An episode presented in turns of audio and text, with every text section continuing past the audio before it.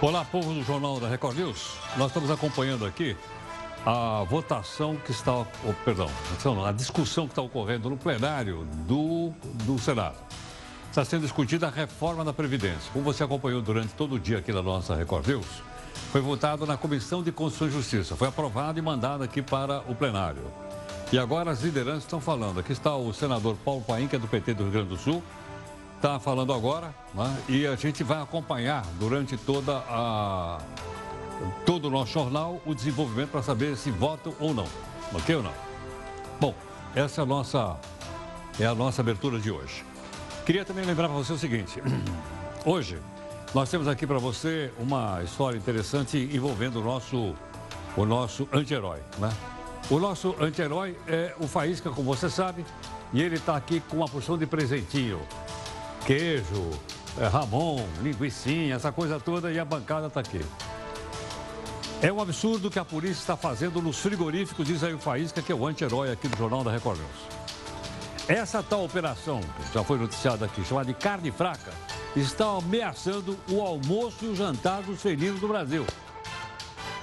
Onde se viu, diz aqui o Faísca, prenderam os fiscais que davam umas pecinhas de picanha para o pessoal comer lá. Né?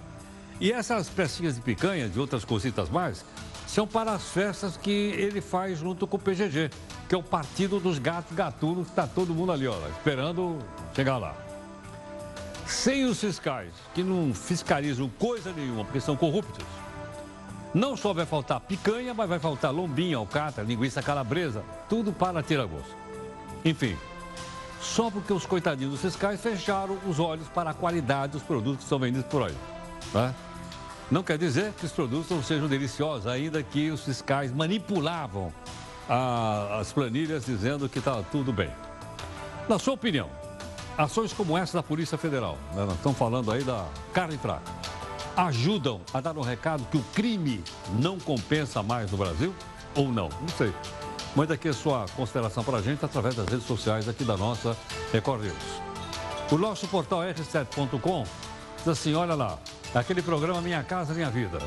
O governo cancela a contratação de 8.400 unidades. Ex-ministro autorizou a construção de imóveis. E a gente vai explicar isso aqui no futuro, porque isso aqui vai ser substituído por um leasing. Mas a gente vai explicar direitinho para você na nossa primeira oportunidade.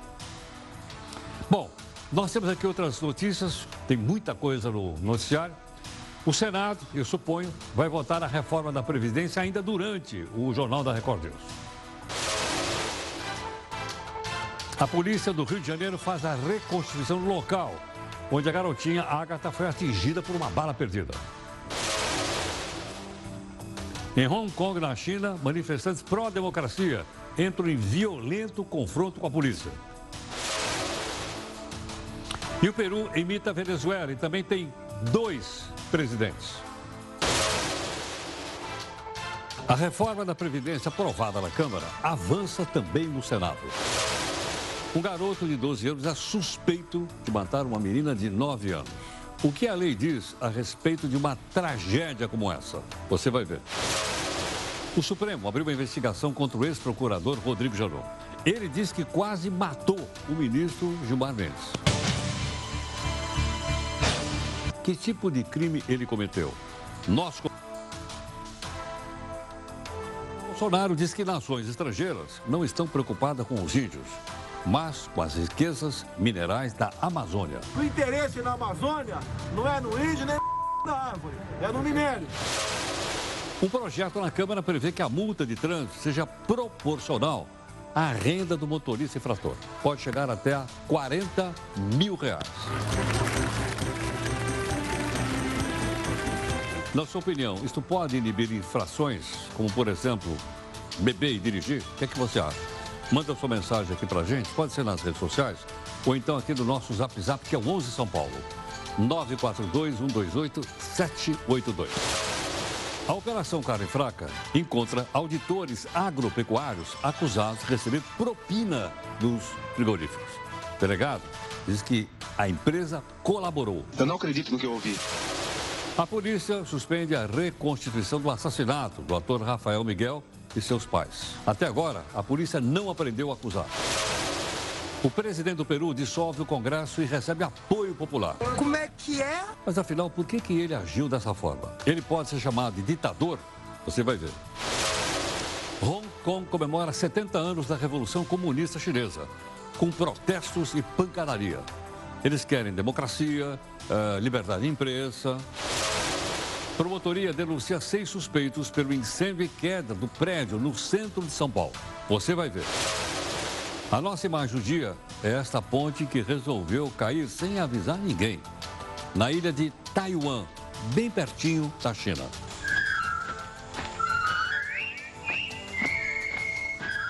Este é o Jornal Multiplataforma. Através dela você participa das nossas lives, opina aqui e também cobra da gente. Busca de interesse público e busca de isenção.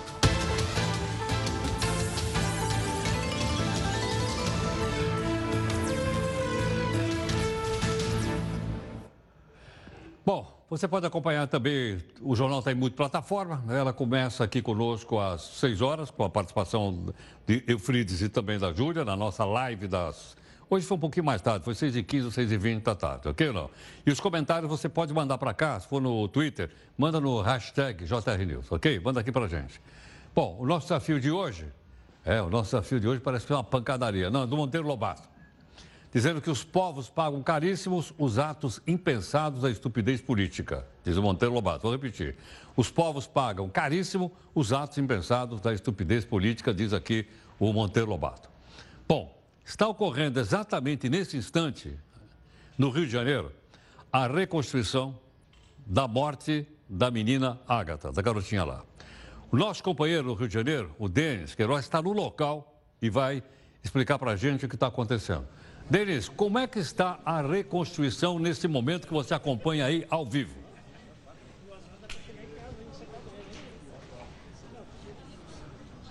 Muito boa noite, Heródoto. Boa noite a todos que assistem a Record News. Olha, são mais de duas horas já de reconstituição que está sendo feita aqui no exato local onde a Agatha Félix, de apenas oito anos, foi baleada há 11 dias. Ali onde os policiais estão concentrados e mais à frente a gente percebe que está a Kombi, né? Onde a Agatha estava com a mãe. Ela voltava para casa quando foi atingida por um tiro de fuzil, segundo a perícia, mas essa mesma perícia deu para inconclusiva a, o calibre da arma não foi possível concluir qual foi a arma que atingiu a garota. Porque, Heródoto, foi apenas um pequeno fragmento que, a, que ficou no corpo da menina e não deu para que os peritos pudessem identificar ali qual o calibre da arma. Então, não foi possível afirmar se ela foi atingida por um tiro de fuzil disparado por bandidos ou por policiais militares.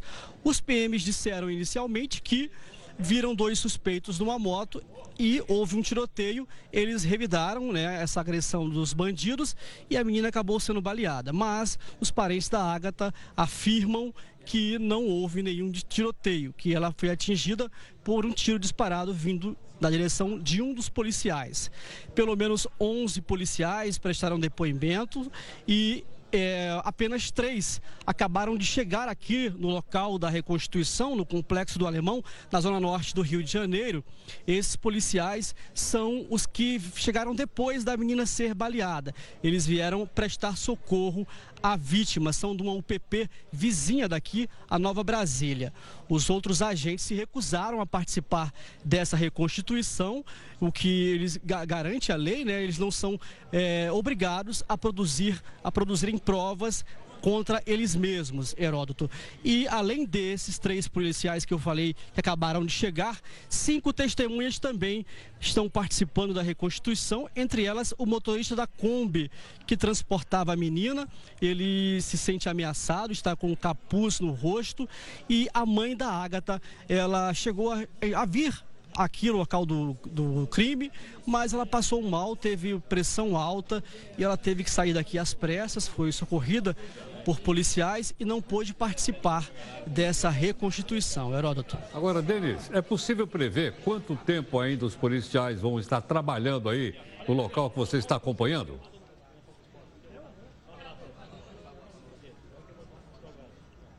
Olha, Heródoto, os policiais disseram, logo que começou aqui a reconstituição, que não existe um prazo para terminar. Esse trabalho pode se estender durante a madrugada, porque eles estão confrontando os depoimentos passados aí ao longo desses 11 dias pelas testemunhas, e são mais de 20 pessoas. Eles estão confrontando essas informações, montando aí quadro a quadro o cenário do crime, e isso demora um pouco. Eles, inclusive, utilizaram uma motocicleta aqui com uma pessoa simulando que era o duas duas pessoas, na verdade, simulando que eram os ocupantes dessa moto, que os policiais afirmam que atiraram contra eles.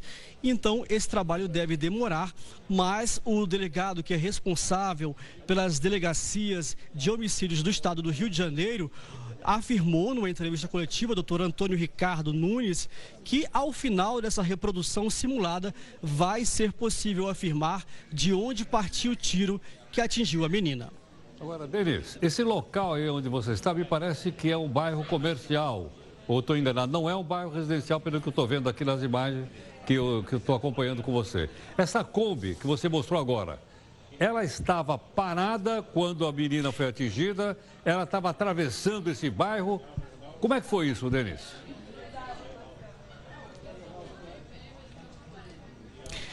Então, a menina voltava é, no último dia 20 da igreja com a mãe. É, as duas estavam nessa Kombi que fazia o transporte de passageiros. E aí a Kombi passava por aquele local exatamente. Ela parou para que dois passageiros desembarcassem e que eles retirassem as bagagens do porta-malas. Aí, fatalmente, neste momento, infelizmente, esse projétil atingiu a Ágata, que estava do lado da mãe, no banco traseiro. A marca, inclusive, ficou ali no estofado do, do assento onde ela estava. É, essa van, ela é muito utilizada aqui na comunidade. A gente fala aqui da comunidade da Fazendinha, que é uma das que compõe aí o complexo do Alemão, na zona norte do Rio de Janeiro. E ela vai subindo aqui, tem uma, uma, uma parte lá em cima, uma parte bastante alta. Os moradores se, utilizam, se utilizam desses serviços de van de transporte de passageiros ou de motos também, o chamado moto, mototáxi, que faz muito transporte de passageiros por aqui. Então a van estava passando. Nesse momento, dois homens numa moto também passavam pelo local. Os policiais estavam aqui fazendo patrulhamento, são da UPP, e eles estavam atrás de alguns postes aqui e acabaram atirando porque dizem que foram atacados pelos bandidos. Heródoto. Agora, Denis, estou vendo também que os policiais aí estão com armamento pesado. Aí é um lugar perigoso, eles temem algum ataque.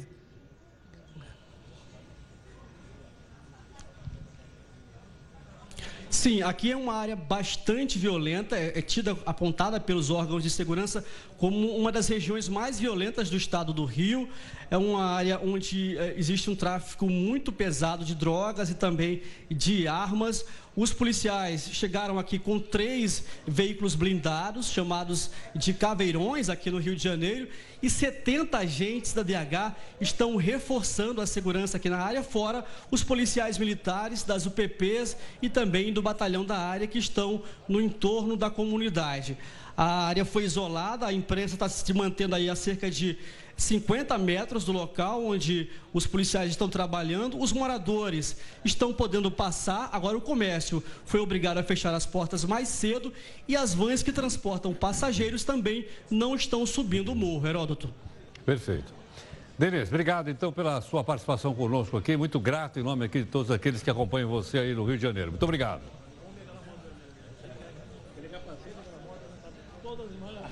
Obrigado, foi um prazer. Muito grato. Nosso companheiro, então, Denis Queiroz, ao vivo. Você viu aí, a reconstrução está sendo feita exatamente nesse momento e o Denis está acompanhando ao vivo no Rio de Janeiro. Né? E quando o Denis, inclusive, lembrou agora porque é provável que, é provável que uh, essa reconstrução aconteça a noite toda. Logicamente, se o Denis tiver outra informação relevante, certamente ele vai nos chamar, né? Para que a gente possa passar isso para você. Só um detalhe que quero dizer a você, continua então a, a discussão lá no Senado. Está né? Aí, então, o pessoal discutindo. Vai votar, no, vai votar no plenário, vai votar a reforma da Previdência no primeiro turno. Passou na Câmara duas vezes, agora ela está aqui no Senado. O senador Paulo Rocha, que é do PT do Pará, né? ele está usando a tribuna aqui agora para provavelmente criticar a reforma, porque a oposição tem feito então esse papel, né, que aliás é o papel da oposição, para de fazer crítica aos projetos que estão rolando aí na Câmara. Bom, bom que, que nós vamos falar agora? Uh, ah, ok. Bom, uh, ontem, você que está nos acompanhando aqui, ontem nós fizemos aqui uma reportagem, a Jéssica que fez, mostrando 70 anos da Revolução Comunista da China. Ontem. O, o evento é hoje, a festa é hoje. E nós mostramos para você ontem, para quando chegasse hoje você ter uma ideia. Mas nós não podíamos imaginar que chegado hoje gente teria que voltar para a China. Por que razão? Porque agora há pouco estava vendo aí, ao vivo, transmitido pela CNN, uma pancadaria muito forte em Hong Kong. E estava dizendo a reportagem que pela primeira vez a polícia usou arma de fogo contra os manifestantes lá em Hong Kong. Uma situação em Beijing, a capital, o presidente passeava lá de carro aberto e tal, festa e tudo mais, e o pau está quebrando lá em Hong Kong. Ok, não? Nós pedimos a gentileza do professor Marcos Vinícius Freitas, que é professor em Beijing. Ele é professor visitante de Relações Internacionais da China, para conversar um pouco conosco e ele está aqui também. Marcos, muito grato mais uma vez pela gentileza. Não, para mim é sempre um prazer. Ô Marcos, ah, nós estamos vendo aí, a repressão foi muito dura no dia de hoje. Eu acho que, eu acho que de certa forma, é uma opinião só aqui com, de alguém que está do lado de fora. Parece que o que está acontecendo em Hong Kong está empanando a festa, o brilho da festa de 70 anos da Revolução Chinesa.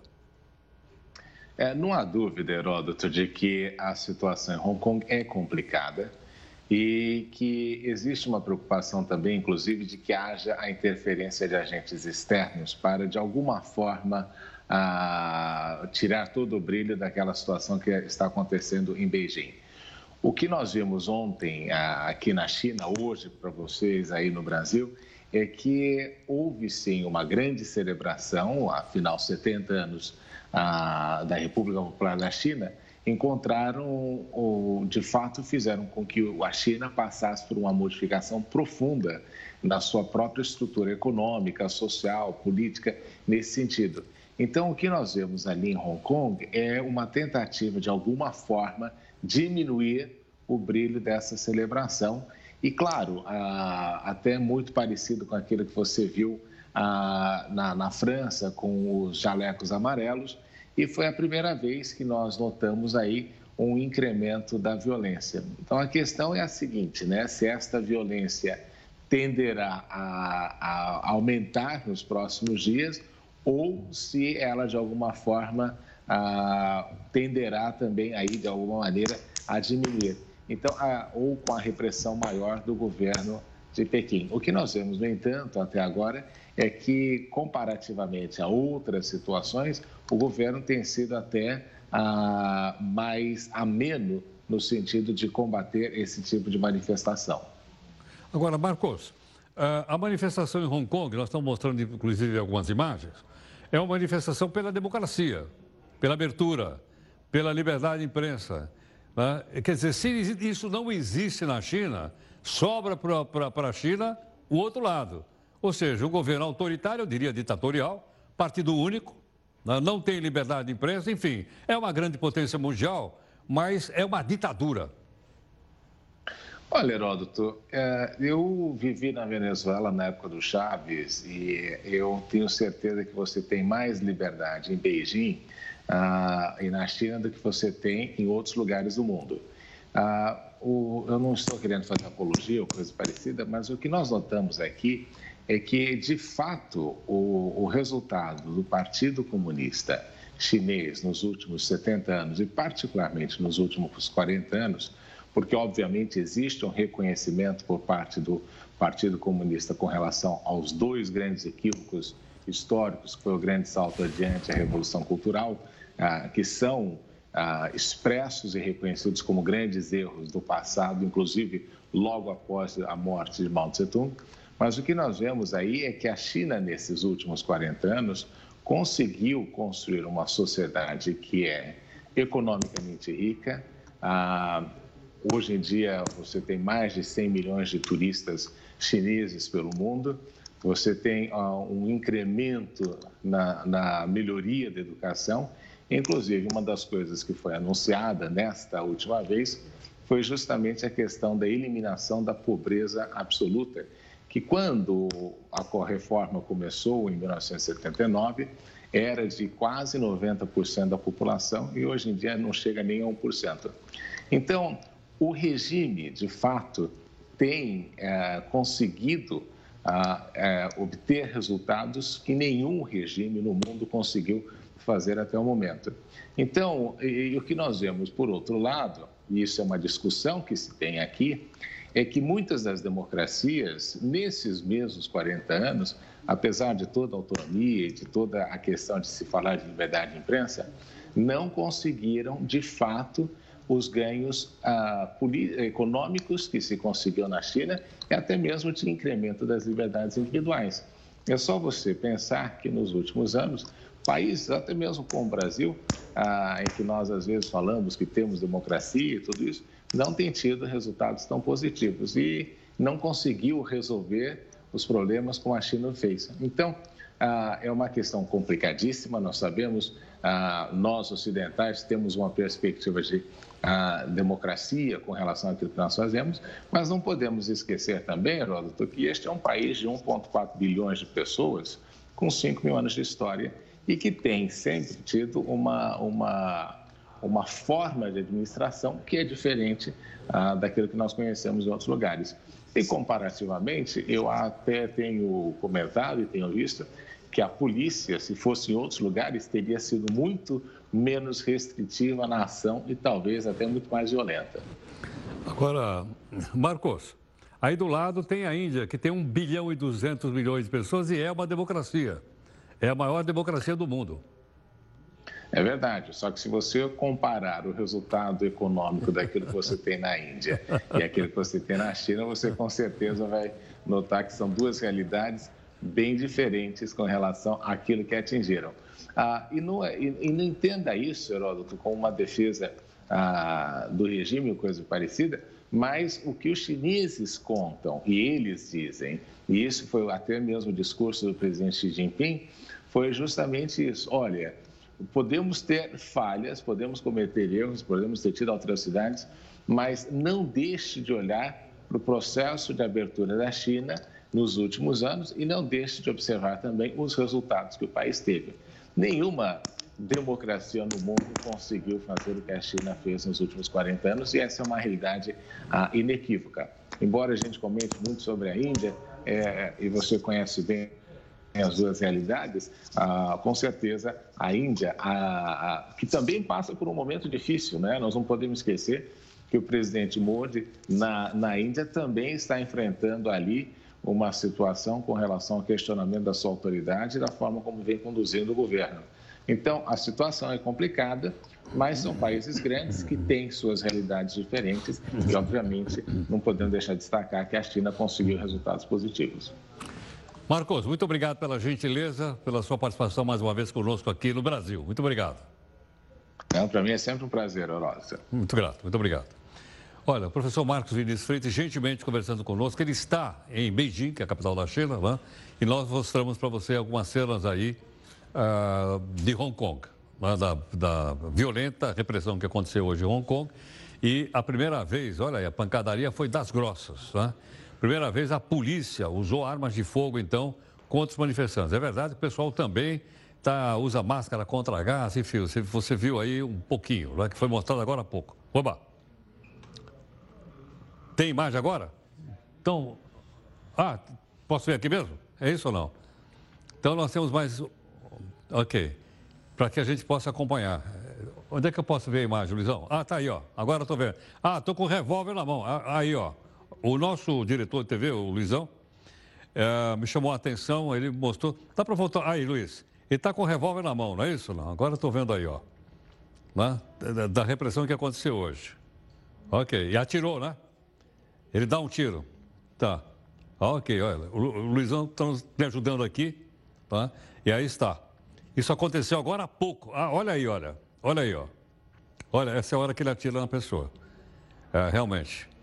Luiz, obrigado aqui pela gentileza. Muito grato. Bom, quando a gente diz que esse jornal é feito por uma equipe, é feito por uma equipe. É o nosso diretor de TV me ajudando aqui. Como a Venezuela, o Peru hoje tem dois presidentes, por incrível que pareça. O país está numa grave política. Policiais armados hoje tentaram impedir a entrada no Congresso de alguns parlamentares que foram destituídos pelo presidente do Peru. Chama-se Martim Vizcarra. Ontem ele dissolveu o parlamento. E os parlamentares reagiram e declararam que o mandato dele está suspenso e nomearam o vice para a presidência. Por isso que eu falei que o Peru hoje tem dois, dois uh, presidentes. A crise política peruana se agravou quando o presidente Vizcarra tentou alterar a escolha dos juízes do Supremo Tribunal. Isso numa tentativa de evitar que ele fosse controlado pela oposição. Ela controla o Congresso. Diante disso, o presidente dissolveu o Congresso e marcou novas eleições. Em represália, o Congresso aprovou a suspensão temporária de Vizcarra e nomeou para o lugar dele a vice-presidente Mercedes Araoz. A destituição definitiva de Vizcarra está prevista para ser votada na sexta-feira. A população apoia o presidente que se destaca no combate à corrupção. A empreiteira brasileira Odebrecht confessou que deu dinheiro para políticos peruanos. Nós estamos acompanhando aqui o Senado que está ao vivo também, né? Já votaram? Não votaram. A reforma da Previdência no primeiro turno do Senado. Agora quem fala é o senador Cid Gomes, irmão do Ciro Gomes, todo mundo conhece, que é do PDT do Ceará. Né? Ah, ainda é, o debate se estende lá no Senado. Vamos ver se dentro do jornal a gente tem ainda uma, uma notícia para dar para você sobre o que aconteceu no Senado. Vamos então à nossa primeira live aqui no jornal.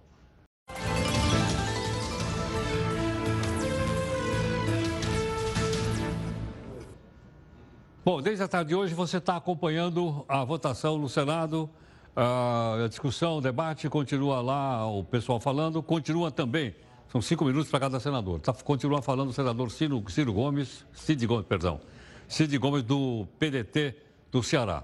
Logicamente, né, o pessoal está aqui na televisão, está nos sites, então todo mundo tem que fazer um discurso para poder aparecer aí nas redes sociais e também aqui no nosso jornal, tudo bem? Bom, o presidente Bolsonaro deixou hoje o palácio, como ele faz sempre, e ele costuma conversar com grupos de pessoas que estão nas proximidades. Hoje, ele falou com grupos de garimpeiros, né? E ele fez lá um discurso dizendo que, na verdade, os estrangeiros não estão preocupados em, em, em defender a Amazônia, não estão preocupados com a preservação ambiental ou com a proteção dos índios. Ok ou não? Ele falou outra coisa. Ouça o que ele disse. E nós não agregamos valor a isso daí. Esse vídeo é muito bom ir abrindo a cabeça da população que o interesse na Amazônia não é no índio nem na árvore, é no minério. E o Raoni não fala, fala pela aldeia dele, fala como cidadão. Não fala por todos os índios, não. Que é outro que vive tomando champanhe na frente. Outros países por aí, tá de Raoni aí. Ué, por que, que teve o PIN? Ele falou alguma coisa que teve PIN? Eu vi a frase dele em tudo quanto é lugar. Não, não é? Teve um PIN. É que pode ter criança na sala e tal nessa hora, então tudo no PIN. Olha lá. Olha, um menino de 12 anos de idade é suspeito de matar uma outra garota, menina chamada Raíssa Caparelli, de 9 anos de idade. De acordo com a polícia, ele confessou o crime. Mas como é que a lei pune uma tragédia como essa? Veja aqui no texto da Jéssica Veloso. Quando se fala em assuntos relacionados a crianças, sempre vem à mente a ideia básica de que elas precisam ser protegidas e assistidas tanto pelo Estado quanto pela família e a sociedade. Elas precisam ter direitos básicos garantidos. Aqui no Brasil, muito se ouve falar do Estatuto da Criança e do Adolescente, popularmente chamado pela sigla ECA. É essa lei que regulamenta também como o país deve lidar com os infratores menores de 18 anos. O assunto fica mais polêmico principalmente quando se fala em diminuir a maioridade penal. De acordo com o ECA, entre 12 e 17 anos não existe prática de crime, e sim um ato infracional. Portanto, as crianças não podem ser presas. Elas devem passar por uma internação para cumprir medidas socioeducativas. O período varia de seis meses a três anos, dependendo de cada ato.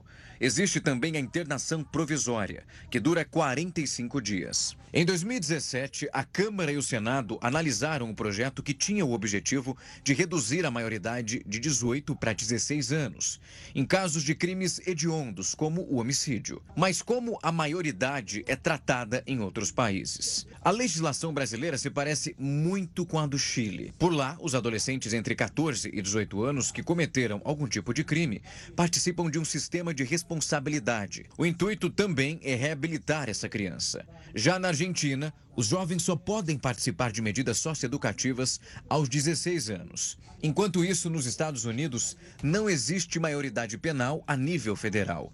Crianças com mais de 12 anos podem responder do mesmo jeito que os adultos, inclusive serem submetidas à pena de morte ou prisão perpétua. No Japão, por exemplo, a maioridade penal começa aos 21 anos. Na Alemanha, Grécia, Escócia e Portugal, o sistema prevê a chamada responsabilidade penal para o adolescente de no mínimo 14 anos. Até os 21, eles podem responder pelo sistema de justiça juvenil. A legislação tradicional só é cumprida por quem tem mais de 21 anos. Mas diante da morte de uma criança provocada por outra criança, como é possível buscar justiça? Bom, uh, apesar da confissão do menino de 12 anos, os investigadores estão tentando descobrir se ele teve mesmo ou se ele agiu sozinho, não se sabe. Hoje, o menino foi interrogado por promotores da vara da infância e juventude. De lá, foi levado para a Fundação Casa. A justiça determinou que ele fique internado ou internado provisoriamente por 45 dias. Vamos ver o que, que vai acontecer. Bom, nós uh, trouxemos para você aqui, quando saiu a capa da revista Veja, uma foto do ex-procurador-geral da República, o Rodrigo Janot, a foto do ministro Gilmar Mendes. No fundo tinha a foto do Temer e a foto do Aécio Neves. Eu até nem sabia por que, que tinha essas duas fotos, depois eu fui ler a matéria e entendi por quê.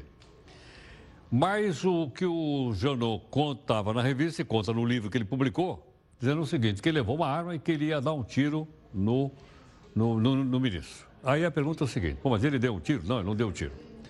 Mas então, que crime ele teria praticado? O professor, doutor Celso Vilader, que é advogado, professor de Direito Penal da Fundação Getúlio Vargas, está gentilmente aqui conosco. Celso, muito obrigado pela gentileza. Vai. Muito grato, viu? Muito obrigado.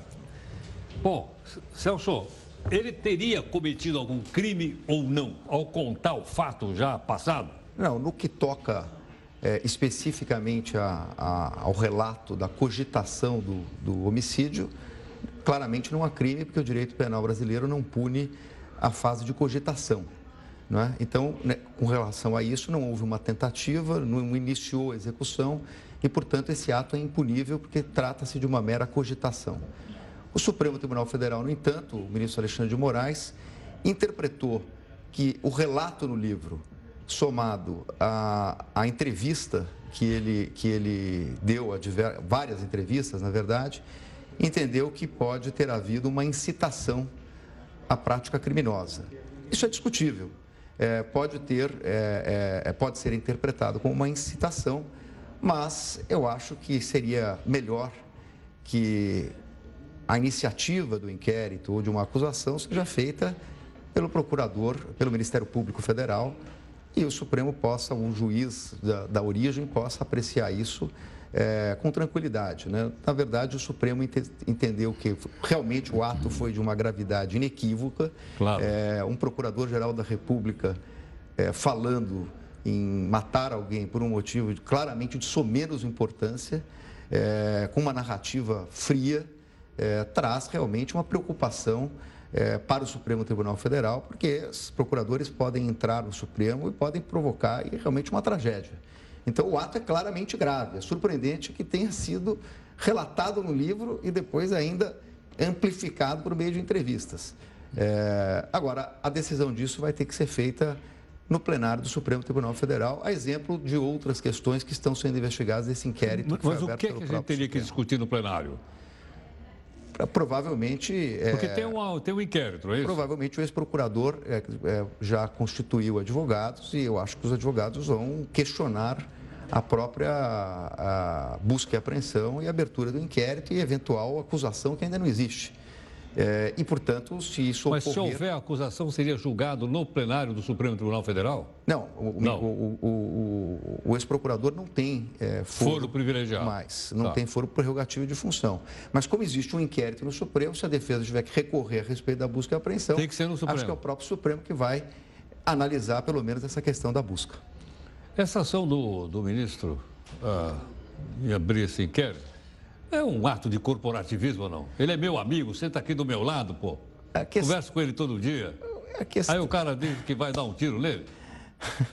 A questão, na verdade, é que tem uma discussão muito grande, porque existe uma previsão regimental de um inquérito no Supremo Tribunal Federal, mas eu acho que se a defesa recorrer, nós teremos uma excelente oportunidade de ver o Pleno do Supremo manifestando-se sobre a possibilidade de se fazer uma busca e apreensão, ainda que tenha havido a incitação eh, eh, de crime pelo próprio Supremo e não por uma jurisdição inferior. né? Seria O fato é que houve um Seria o. Supremo julgando uma ação do Supremo? É o Supremo que vai julgar uma ação do Supremo. Eu acho que é um caso inédito no mundo. É um caso, é realmente um, é um inquérito que aqui é, na academia se fala de um inquérito anômalo. Né? Porque, Anômalo. Geralmente, quem provoca é, o titular da ação penal no Brasil é, É o sempre Ministério o Ministério Público. né? Então, na verdade, você vai fazer o inquérito para quem? Para o Ministério Público. Ele tem que propor ação.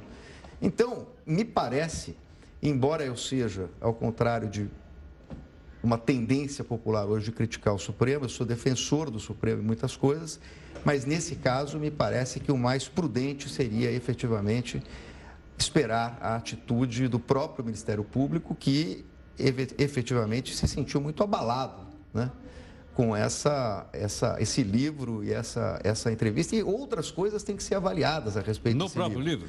Eu, eu não li o livro, Eu também não li. é, é, confesso que acho que não lerei, mas Ah. pelas matérias que. Porque não me parece ser um livro muito interessante, mas de qualquer maneira. Eu ouvi dizer que está na, matérias tá estão- na- tá no Zap Zap e as pessoas estão passando Estão o livro. passando, mas é, é, na verdade você tem aí uma questão de que existem, pelo, pela publicação dos jornais, não sei se isso é verdadeiro, revelações, inclusive, de, de, de fatos que se deram é, é, num ambiente de delação que é um ambiente de confidencialidade. Né? É, fatos como esse, é inédito também um procurador-geral escrever um livro contando é, é, detalhes que podem estar protegidos por confidencialidade. Né? E aí tem uma questão de sigilo, Aí ele responderia penalmente ou sigilo não? funcional. Então, Caso isso aconteça? ele pode responder por se, se existe efetivamente essa revelação de sigilo funcional, pode responder. Mas isso, o melhor para o país é que seja avaliado pelo Ministério Público para que possa ter uma, uma, uma análise global desse livro, de tudo que foi publicado e dito, e aí uma ação penal, se for o caso, ou um arquivamento eh, pela autoridade constituída, que é o Ministério Público. Senhor Celso, nós aqui trabalhamos com notícia. A gente fala aqui da Inglaterra, raramente a gente fala da Suprema Corte inglesa. A gente vê, fala dos Estados Unidos, raramente a gente fala da Suprema Corte americana. Da francesa, de vez em quando aparece alguma coisinha. Mas a nossa não, não sai do noticiário, pô. É, infelizmente. Eu não estou dizendo para o bem e para o mal, estou dizendo que não sai do noticiário. Eu, eu confesso que eu fui um entusiasta da TV Justiça quando do seu lançamento, mas eu acho que a partir do mensalão Ah. é, tomou o Brasil foi tomado por um clima de fla-flu Ah, envolvendo o judiciário com uma, uma, exposição absolutamente excessiva do judiciário e isso isso não é bom em nenhum ambiente judicial, muito menos na Suprema Corte. E além desse problema, no Brasil, outro dia, eu estava comentando com você, o Supremo Tribunal Federal julgou a questão de um, de um, de um animal doméstico num condomínio. É dizer, verdade. Não é possível que a Suprema Corte eh, brasileira possa eh, analisar, nós precisamos de uma reforma legislativa para que a Suprema Corte faça como em todos os- os países do mundo e analise questões constitucionais de envergadura, não é? Coisas que mexem com os direitos individuais das pessoas, com as garantias que a Constituição prevê, com todos os temas importantes da Constituição. O Supremo Tribunal Federal não pode discutir se um animal no condomínio é legal ou ilegal, ainda que num recurso extraordinário que não foi conhecido, mas assim, isso faz com que a corte tenha eh, milhares e milhares de processos num trabalho que passa a ser desumano para os ministros, e aí a Suprema Corte, exposta da maneira que está, acaba se tornando alvo de todas as críticas do WhatsApp, eh, nas redes sociais. A Suprema Corte realmente eu acho que tem que ser preservada e o Brasil precisa de uma reforma, porque não é possível que nós tenhamos uma quantidade dessas de recursos no Supremo Tribunal Federal. Posso entender que você é favorável, então, que não sejam mais transmitidas pela televisão as sessões do Supremo? Olha, eu acho que isso teria que ser repensado, porque a... a, a repensado a, quer dizer, então posso entender, como tem hoje, que... é repensado quer dizer não. Você está é me isso? apertando, eu acho que realmente, eu acho que, eu acho que hoje, hoje eu estou convencido que a, que a TV Justiça, é. ela mais atrapalha do que ajuda. É. Infelizmente. Mas talvez por essa claro. excessiva exposição que é gerada também por um número de casos absurdos. Talvez se estivéssemos com um número de casos mais concentrados, passasse a ser um pouco mais prudente, é o mais relevante que a sociedade pudesse verificar o debate de grandes questões. Mas, é, da maneira que está, são sessões muito longas, são votos muito longos. Eu estou na é, televisão, eu preciso usar Muitas vezes meus, a gente tem... Meus dois, duas horas de, de, de, como chama, de estrelato. Tem dias que... Não 15 minutos. Tem dias que nós chegamos ao absurdo de a imprensa revelar qual vai ser o placar da votação. E mesmo assim demora oito horas para se chegar àquele placar anunciado, que se confirma, diga-se de passagem. Tá certo. Professor, muito obrigado pela sua gentileza. Obrigado. Muito grato, viu, professor? Bom, professor Celso Vilarde, advogado, professor de Direito Penal, conversando aqui conosco né, a respeito dessa questão do, do Rodrigo. Janot, vamos ver então o que, que vai acontecer. A gente vai acompanhar, logicamente. Continua lá o pessoal votando lá no Senado. O senador Major Olímpio agora está falando lá também. Estou vendo que está todo mundo com essa coisinha pendurada aqui. Isso aqui é o quê? É o outubro rosa, é isso ou não? É, né? Essa, essa coisinha, eu vi vários deles aqui usando. Então tem mais um aí falando agora. Reforma da Previdência. Vai votar? Não sei. Ó, eles têm até 10 horas para votar. Se eles não votar até 10 horas, não sei o que vai acontecer. Vamos para a nossa segunda live.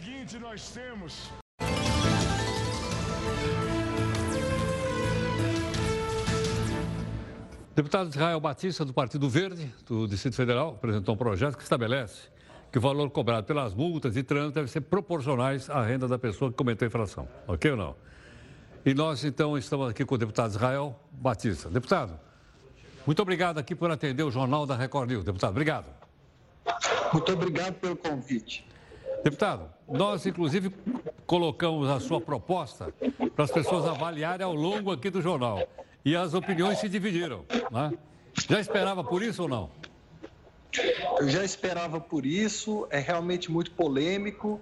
Nos países mais desenvolvidos do mundo, onde esse conceito de proporção da multa já é aplicado, também foi polêmico, mas o resultado é que esses países tiveram uma redução drástica nas infrações de trânsito. É muito injusto que uma pessoa que ganhe um salário mínimo pague a mesma multa que uma pessoa que ganhe 27 mil reais. Para o primeiro, essa multa significa 29% da renda. Para o segundo, menos de 1%. A Constituição brasileira garante a individualização das penas. E as multas também são penas. As penas sempre devem ser individuais no Brasil, segundo a Constituição. Agora, deputado, caso o flagrado por uma pena de alto valor não consiga pagar, o que, que acontece? O mesmo que acontece com milhares de pobres hoje que não conseguem pagar as multas do jeito que elas são aplicadas. A nossa ideia é aperfeiçoar o texto para que os mais ricos paguem mais, mas para que também os mais pobres paguem menos. Sei, é aí se verificaria então a riqueza da pessoa através do seu imposto de renda? Essa é uma das formas propostas, ainda estamos em debate na Comissão de Viação e Transportes Pode ser que a gente ache outra solução. Em todos os países em que essa questão foi discutida, houve uma dificuldade de se estabelecer como ia ser medida a renda dos cidadãos. Deputado, o próprio presidente Bolsonaro usou o termo indústria da multa. É, não é uma forma de acelerar a indústria da multa? Depende do ponto de vista de quem. Para os mais pobres, vai ser um alívio. Quer dizer que a multa para o mais pobre seria mais barata do que ele pagaria hoje? Tem que ser, claro. Por isso nós vamos apresentar uma nova emenda ao texto e o relator, deputado Aliel, já é, se comprometeu com isso. Entendo. Bom, realmente vai ser bastante polêmico, hein, deputado? vai sim, com certeza. Mas eu acho importante cumprir a Constituição. As penas pecuniárias devem ser de acordo com as fortunas individuais de cada um. E se a pessoa é muito humilde, não é justo que ela pague quase 30% da sua renda mensal com uma multa gravíssima. Depende. Deputado, muito obrigado por atender aqui o Jornal da Record News. Eu que agradeço. Muito obrigado. Muito grato. O deputado Israel Batista, então, é o autor do projeto de que a multa tem que ser mais cara para o mais rico e mais barata para o mais pobre. Que o pessoal todo comentou. Se quiser comentar também, tem a nossa live aqui às 10 da noite, você pode fazer comentários também sobre isso, ok? Ou sobre qualquer coisa que você viu aqui no jornal. Bom, hoje teve mais uma fase da Operação Carne Fraca.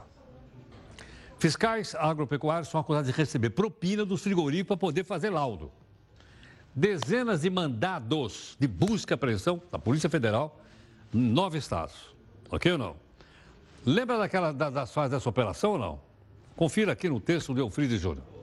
A Operação Carne Fraca chamou a atenção dos brasileiros para problemas no setor de carnes. Em março de 2017, os consumidores se assustaram com notícias da Polícia Federal em que carne moída era vendida misturada com papelão. Óbvio que virou um meme nas redes sociais.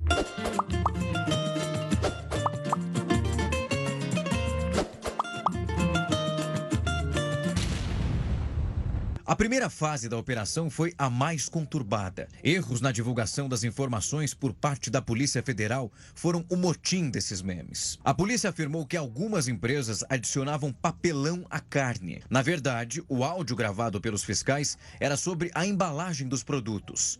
Na época, 30 frigoríficos foram investigados por meio de depoimentos e escutas telefônicas. Segundo a Polícia Federal, funcionários ofereciam propinas por certificados de qualidade adulterados. Esta foi a maior fase da Operação Carne Fraca e causou uma grave crise de credibilidade no setor.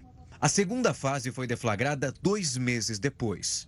O principal alvo era Francisco Carlos de Assis, ex-superintendente regional do Ministério da Agricultura em Goiás.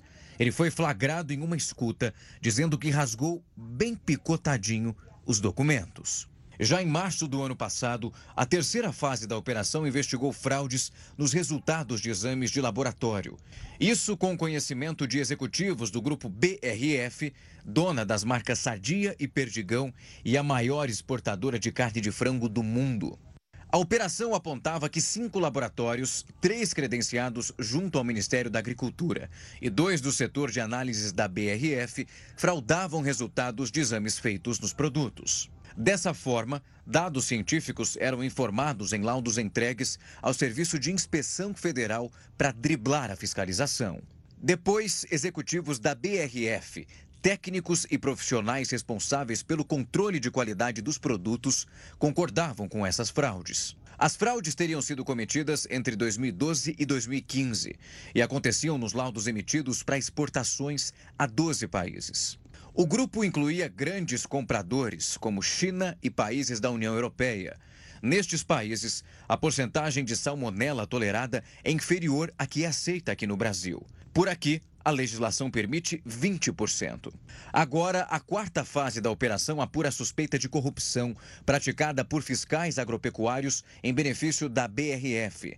De acordo com as autoridades, a empresa colaborou espontaneamente com as investigações. Mais pessoas envolvidas com os fatos na época e que não estão mais na empresa vão ser responsabilizadas. E havia elementos extremamente robustos, planilhas, forma de pagamento, quais as empresas que faziam é, a terceirização, os contratos de prestação de serviços falsos que eram gerados para poder receber a propina pelos fiscais. Então, tudo isso foi é, robustecido pela própria empresa, o que mostra uma mudança de, de postura interna do grupo. Né? O pagamento de propinas para 60 fiscais era em dinheiro e também por meio da inclusão desses fiscais e até dependentes em planos de saúde pagos pela empresa. O esquema funcionou até 2017. Ok. Bom, lá no Senado, vê se você conhece esse senador aqui. Conhece, né? É o próprio senador Renan Calheiros, que agora está falando também aí para a votação da reforma da Previdência. Vamos então para a nossa terceira live.